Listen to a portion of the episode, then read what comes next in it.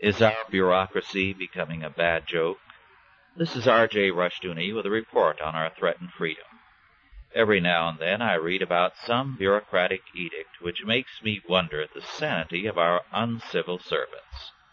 Some time ago I reported on a case involving a California ski resort. In a chalet on top of the mountain, accessible only by skis, the owners were required to add special toilets for the physically handicapped. Now I have heard of a case topping even that. I won't mention the city because the many fine people who live there are not responsible for this piece of bureaucratic insanity.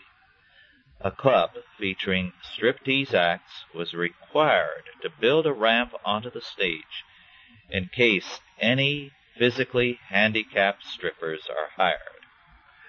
Well, I have never attended a striptease show, and I certainly never shall.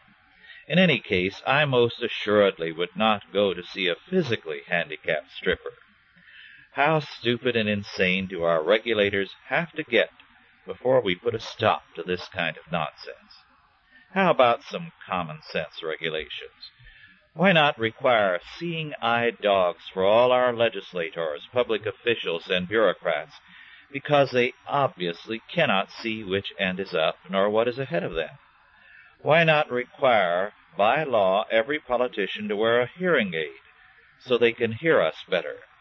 Also, why not ban pensions for all officials, legislators, and bureaucrats, except those who lower taxes, cut the cost of civil government, and eliminate civil service jobs?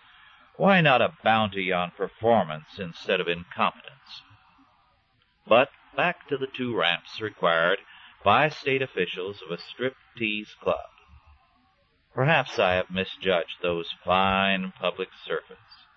Perhaps requiring the ramps is the prelude to requiring handicapped striptease dancers.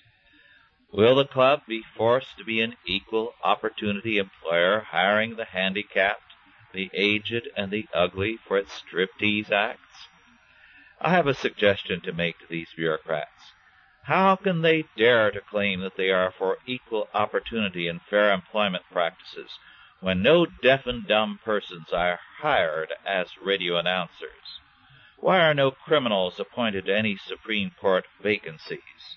Why are the romantic and glamorous parts in films given only to younger women?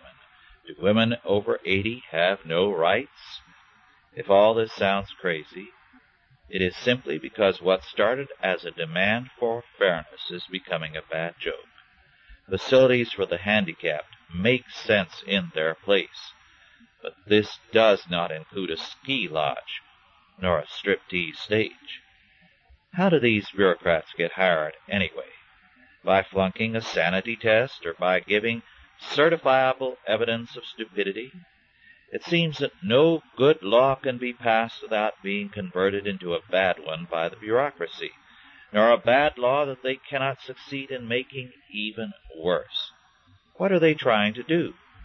To use every law of any kind to increase their power and to limit our freedom? This has been R J Rushdoony with a report on our threatened freedom.